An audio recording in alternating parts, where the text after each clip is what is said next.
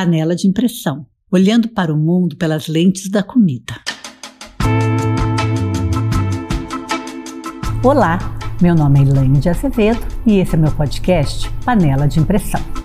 O episódio de hoje é sobre aqueles que andam fugindo das cidades para o campo, os chamados neo-rurais ou novos rurais.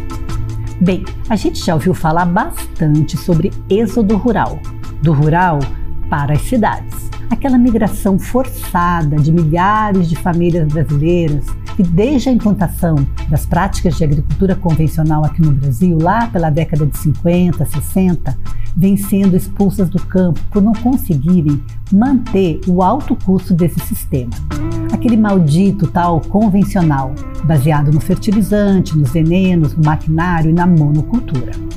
Então, esses homens e mulheres saíram às pressas, deixando a vida para trás. Abandonaram ou venderam por quase nada seus terrenos rurais. Isso aumentou ainda mais a concentração de renda e de terras no Brasil. Na década de 90, por exemplo, teve momentos que foram 50 mil famílias por ano. Imagina só, milhares de pessoas procurando atividades nas cidades e acabando naquelas franjas urbanas, em subempregos, construindo nossas cidades com baita esforço e sem mérito de autoria. Da pobreza em que viviam como agricultores, muitos vieram conhecer a miséria absoluta de não ter nem o que comer nas grandes cidades. E quem que não conhece o desequilíbrio urbano, o desemprego, a insegurança, o inchaço das cidades, o trânsito e o caos urbanos? Tudo isso tem muito a ver com o desequilíbrio urbano-rural que o sistema agroalimentar convencional contribuiu muito para promover. Eu perguntei a Deus do céu, ai, por que tamanha judiação? Ou seja, o que você escolhe comer influencia sim o equilíbrio da cidade, do campo, das florestas e tem tudo a ver com a insegurança e muitos problemas urbanos que assolam nossas cidades. Por essa e outras razões, as cidades estão cada vez mais complicadas de viver. E é por isso também que a gente vai falar aqui de voltar para o rural. Êxodo urbano, o caminho de volta. Os neo-rurais. Ah, não tinha os novos baianos? Pois é, tem também os novos rurais. Primeiro, esse nome não é assim muito bem-vindo por muita gente que está indo morar no meio rural. Muita gente que está lá não gosta do termo, não se reconhece nele. Uns falam: Ah, mas eu já moro há 10 anos na roça, não sou meio rural. Ah, mas a minha infância eu passei toda na roça, aí fui para a cidade, voltei agora, então também não sou neo-rural. Outros falam: Não gosto desse termo, acho meio pernóstico. E tem muitas outras questões quando usa um novo conceito, sei lá, comida de verdade. E lá vem alguém falar de comida de verdade, mas ah, não deve usar esse termo, porque toda comida que um ser humano usa para sobreviver é digna, todas são de verdade. Aí você usa sustentável e tem aquelas empresas que praticam extermínio ambiental e se apropriam do termo. Então, sustentável não dá para usar mais. Aí você usa natural e o salgadinho de Alma Chips já se apropriou. Então, o negócio é o seguinte: eu sempre falo, use o que se quiser, mas você explica o que, que você entende pelo termo, tá? Deixa claro o seu entendimento sobre, sei lá, pós-moderno. E para de se apurrinhar com o povo do mas a gente nunca foi nem moderno, né? Voltando para os novos rurais. De onde vem essa tribo? Desde quando eles estão migrando das cidades para o meio rural? Bem, como eu falei, a gente não sabe muito, porque no Brasil a gente ainda não tem muitos estudos sobre esse fenômeno.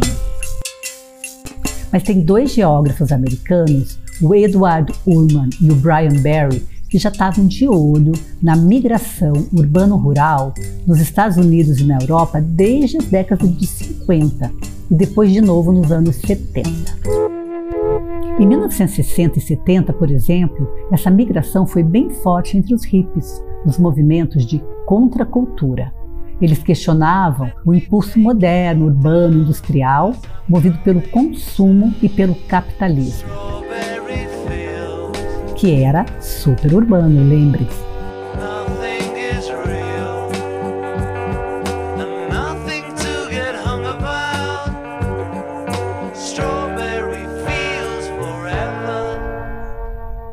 Barry trouxe inclusive o conceito de contra-urbanização. Era um sinônimo de neoruralismo. E um outro autor chamado Lawrence Moss usa ainda um outro termo, migração de amenidades. E tem uma pesquisadora latina dos neo-rurais, a Luciana Trimano, que chamou eles de imigrantes da utopia. Eu gosto muito desse termo e usei para o meu texto sobre neo-rurais no Le Monde. Está lá nas referências. Utopia, pois eles parecem estar buscando um rural ampliado pela sua imaginação. Aquele símbolo de harmonia, solidariedade, comunidade que muita gente discorda que ainda existe. Bom, claro que não sossega, né? Eu sei que existe o rural das dificuldades, conheço bem vindo de uma família de agricultores. O rural da solidão, o rural da chuva que nunca vem, ou da seca ou da geada que acaba com a colheita com os planos, o rural do desemprego, do agrotóxico, da falta de escolas, hospitais e cultura. Aquele rural da desesperança, do alcoolismo, do adeus no pau de arara e na depressão causada pela falta de políticas públicas e de financiamento para ter dignidade. Mas esse rural a gente não vai falar agora, porque é hora de pensar mesmo na utopia. É hora de a gente se contaminar com utopia, como eu venho falando, porque de tristeza, desesperança e anestesia a gente está cansado. A gente quer manter a caminhada, não desistir dos sonhos e a utopia nos ajuda para isso. Bem, tudo leva a crer que o termo neoruralismo surgiu na década de 60 na França. E assim, de um modo geral, neo-rural seria aquele ou aquela que largou um emprego urbano, sei lá, de engenheiro, professora, publicitário, aqueles que nunca antes produziram comida e sempre pisaram no asfalto. E aí largam tudo e se mudam para trabalhar no meio rural. E por que, que eles mudam? Bem, para todos os autores que estudam o fenômeno, a busca por uma melhor qualidade de vida é o principal motivo para eles decidirem migrar das grandes cidades para as áreas rurais ou então para pequenos centros urbanos. Mas também tem outras razões. Estar perto da natureza é uma delas. Acho que muitos de nós sentem que estamos esgotando o urbano, né? O cinza, o poluído, sem verde, né? Se chegar logo aquele aquecimento global que esperamos, que seja em alguma sombra de goiabeira que você mesma plantou. Outra razão, aquela vontade de se juntar a uma tribo que pensa igual, sem precisar fazer aquele esforço astronômico para convencer que o Bolsonaro é mesmo fascista, ou que agrotóxico é veneno e mata. A turma que pensa como a gente, sabe? Quem nunca pensou em morar na comunidade com os amigos queridos? Então, muitos neo-rurais montam comunidades com os amigos. E tem também a solidão, aquela vizinha indesejável dos grandes centros urbanos. A gente conheceu bem ela na pandemia, né?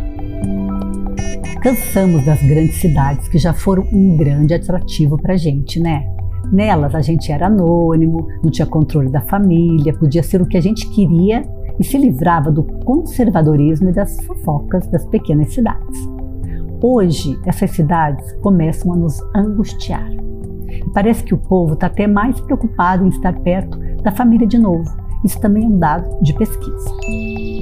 Outro motivo para os neos rurais irem para o campo é para escapar dos efeitos sociais da tal economia capitalista.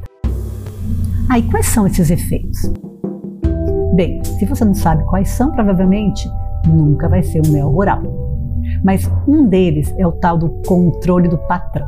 Aquele chato que controla as horas trabalhadas, que paga mal, que faz você trabalhar demais, que te assedia ou que não te oferece emprego. E aí só resta usar a criatividade e zarpar.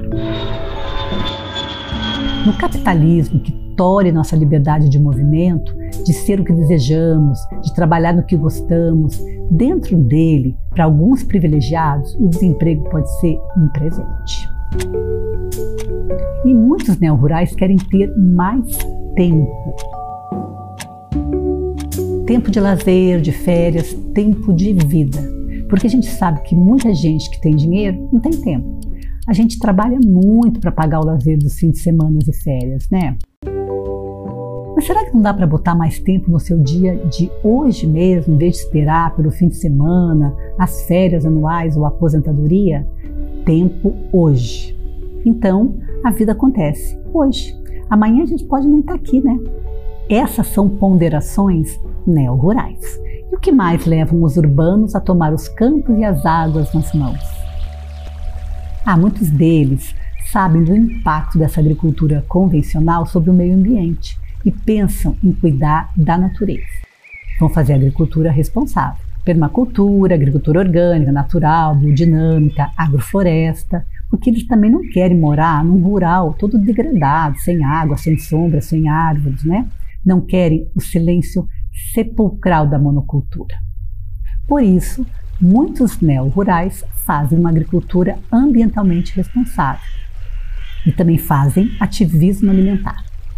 Então, muitos neo-rurais podem se tornar importantes para dar um impulso para a agricultura orgânica e para a agroecologia onde eles se mudam. Eles ajudam também a promover a aproximação do comedor urbano no meio rural. Como? Através de visitas. Visitas escolares, de curiosos, turismo rural, experiências de coletar alimentos, de ordenhar, de pegar ovos, para ensinar para os urbanos de onde vem o leite e as galinhas. Ou seja, os neo-rurais são super importantes para falar de um rural que muita gente ignora ou nem sabe que existe mais. E o neoruralismo também pode ser visto como uma forma de protesto. Um protesto contra o trabalho parcelado, o gigantismo urbano, a degradação das relações sociais, contra a feiura e a uniformidade das cidades. E alguns deles ou delas querem ter soberania, querem produzir sua própria comida e água. Outro dia eu vi um post no Instagram do PL do Lano Alto. Ele falava: quando a água termina aqui, não dá para ligar para o 0800, nem reclamar para a companhia, nem ir para o Twitter. Quando a água acaba aqui no meio rural, a luz cai e as autoridades responsáveis pela manutenção somos nós. Eu vou ter que encaixar a mangueira que se soltou e ver se entupiu a bomba, andar na lama morro acima e na chuva. Vou ter que arrumar e a responsabilidade está na minha mão. Mas aí ele termina. Mas que água tem aqui, viu? Que tem essa água na cidade? E aí eu digo, o rural oferece também soberania. Claro que está tudo na sua mão, às vezes nas suas costas, sim. Mas você resolve o problema e se não sabe como, tem que aprender, tem que flexibilizar, tem que usar criatividade, melhor do que apertar só um parafuso ou as teclas do computador o dia todo.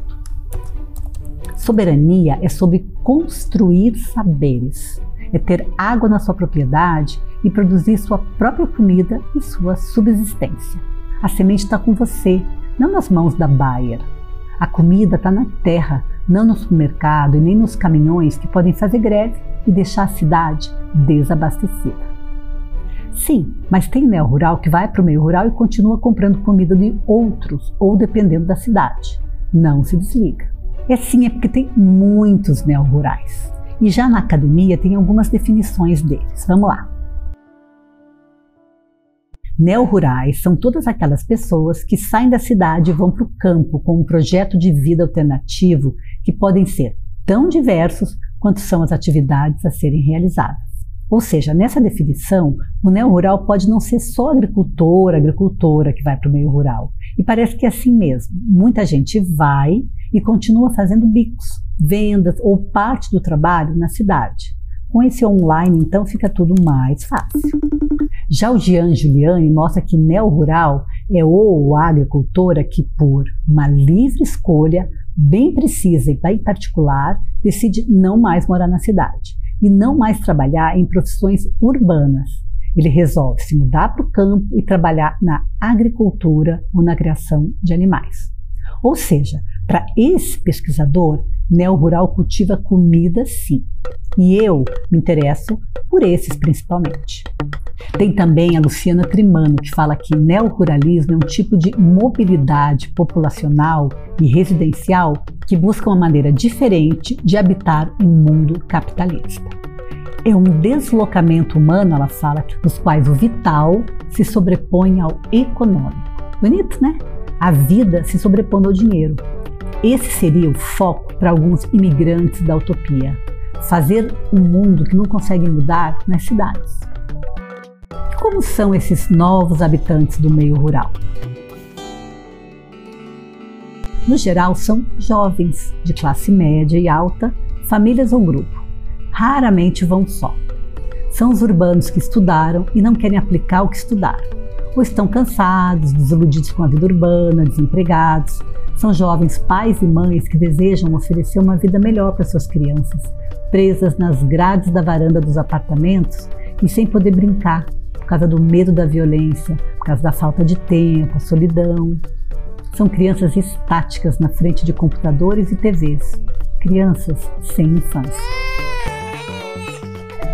Mais recentemente, têm chegado também aqueles impactados pela pandemia, que entenderam que um céu sem horizonte não satisfaz e que um apartamento apertado nos oprime. São aqueles que tiveram na pandemia o medo de se aglomerar, aqueles que estavam juntos, mas sem conexão e eles reconheceram a falta de cooperação urbana que o vírus também revelou.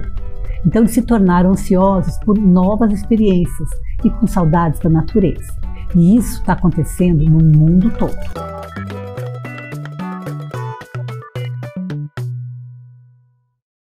Tem um estudo recém-publicado pela Talk Inc., que é uma empresa que faz pesquisas qualitativas online, e fala aqui que o povo está mesmo querendo viver mais perto da natureza e sair do meio urbano.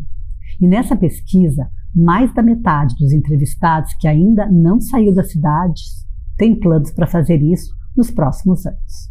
Agora, precisa ver se eles vão aguentar mesmo ou vão voltar, agora que a pandemia acabou, né? Então, a gente não sabe muito ainda, por isso é preciso falar mais e entender melhor os neo-rurais.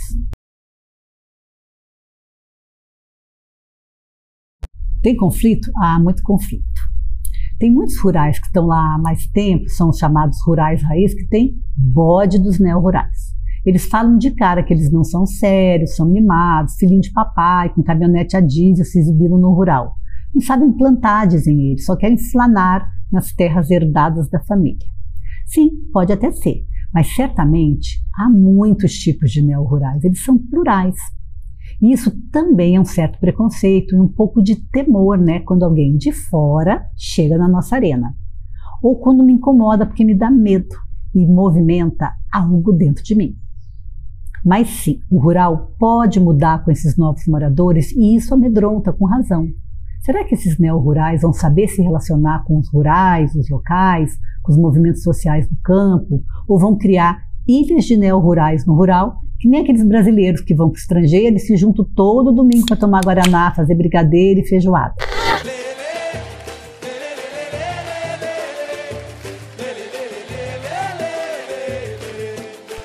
Mas apesar desses ruídos que todo movimento novo causa, eu acho que os neo-rurais podem sim ajudar a mudar a noção de caipira, deseducado, atrasado, monótono e desinteressante, que se construiu lá na modernidade e que olhava para as cidades e para o estilo de vida urbano como superiores. Quem já não teve vergonha de dizer que nasceu na roça ou numa cidade pequena? Vergonha do sotaque, da família, das origens? Hoje está ficando chique ser rural, mas não agro-rural, viu? Porque aí é complicado e é quase sinônimo de bolsonarista. Outro conflito importante, quem nos mostrou é o Julian, que estudou os neo-rurais brasileiros e comparou com os franceses. Está nas referências, não é um estudo tão novo, mas ele descobriu que os franceses e brasileiros tinham em comum os mesmos sentimentos para migrar. Mas ele trouxe também umas diferenças importantes entre os novos rurais franceses e os brasileiros. E essas diferenças são devidas aos processos históricos nos quais a agricultura se desenvolveu nos dois países, que são bem diferentes. Por exemplo, o desenvolvimento da agricultura na França reduziu muito a população que morava no meio rural, no agropecuário, né? Havia e ainda há no campo muito poucos trabalhadores disponíveis. Então, quem faz agricultura na França é a família mesmo, mão na massa e na enxada. Já no Brasil, quase a metade das terras brasileiras está nas mãos de grandes latifundiários que não produzem comida, mas produtos de exportação, PIB e acumulação de riquezas. Então, diferente dos europeus que vão ao campo e reproduzem o modelo de produção familiar, os nossos novos rurais podem chegar no campo e reproduzir o modelo de produção capitalista colonial que está aqui há 520 anos. E junta aquela relação patrão-empregado. Isso porque os nossos neo-rurais não sabem fazer sozinhos. Então eles precisam do expertise de agricultores ou empregados rurais e podem ir para o campo e levar junto essa mesma lógica colonial da relação patrão-empregado. E isso precisa mudar, né? E pode ser que esteja mudando, por isso é preciso entender melhor tudo isso. Eu vejo uma possibilidade de ter sim mais comida, mais natureza cuidada, segurança e soberania alimentar no campo. Mas vamos aproveitar e deixar umas provocadinhas aqui para esse povo que migra para o campo, né? Vocês sabem que no plano ambiental vocês podem fazer grandes mudanças no rural, né? Basta não usar venenos, porque senão fica na cidade mesmo, né? Mata seu filho com poluição em vez de intoxicá-lo com Roundup. E no plano social, vocês também podem contribuir para muitas mudanças, sabem disso? Vocês podem promover uma certa reterritorialização do campo e ajudar a mudar as formas de habitar esse rural e de se relacionar com os locais. Vocês já pensaram no seu papel de poder mudar as desigualdades sociais no campo, de visibilizar os locais, de empoderá-los juntos com vocês? Não é só comprar deles, é visibilizá-los junto com vocês Bota eles no seu Instagram, bota eles para falar dos seus encontros, dá voz para quem foi sempre calado. E vocês sabem que podem promover, por exemplo, uma micro-reforma agrária trocando uma pequena parte da área da propriedade pela expertise do trabalhador rural? Podem fazer uma micro-revolução no campo. Para isso, precisam conhecer também os movimentos sociais do campo, o MST, o MPA, os quilombolas, os indígenas, as associações e cooperativas de agricultores familiares. Diálogo é muito importante para todo mundo e vocês vão conhecer um mundo que nem sonhavam que existe. Mas é preciso chegar lá com humildade e sem arrogância e ouvir quem está lá mais tempo, tá? Muitos de vocês têm contatos, têm influências, então podem ter um papel político importante no sentido de exigir políticas públicas que dignifiquem o meio rural. Ajudar a exigir educação e saúde de qualidade que o meio rural merece. Afinal, vocês querem um rural bom para os seus filhos também, né? E para todos de lá. Então, ouçam quem está lá e ajam politicamente. Vamos ajudar a dar voz aos que não são ouvidos e também provocar mudanças no modelo predominante de fazer agricultura e desenvolvimento rural nesse país, que tem que mudar. Então, estamos contando com vocês, neo-rurais, nessa parceria. E para terminar, vamos de poesia. O Ricardo Moreno é um jornalista brasileiro que criou um Instagram chamado Ex-Centro, tudo junto, para falar desse movimento neo-rural. Ah, eu achei o termo bárbaro. A conta dele tem uma chamada ex-centro, a vida fora da cidade. E ele define o ser ex-centro poeticamente. O ex-centro, ele fala, é aquele que sente o clima mais de perto, presencia, sem a proteção dos ares condicionados urbanos, os extremos de calor frio que se tornam cada dia mais frequentes. É aquele que aprende sobre resistir, sobre observar, sobre trocar, sobre lutar junto, mas não contra a natureza. Ser ex-centro, ele diz, é ver escancarado que a gente planta mais do que semente. E às vezes colhe o que nem percebe que plantou. Mudar de lugar, o jornalista diz, só ajuda a enxergar diferente quando a gente abre os olhos para ver que a alface tem flor. Então, chegue com calma, ele aconselha. Fui, deixo para te inspirar. Beijos com calma e até a próxima.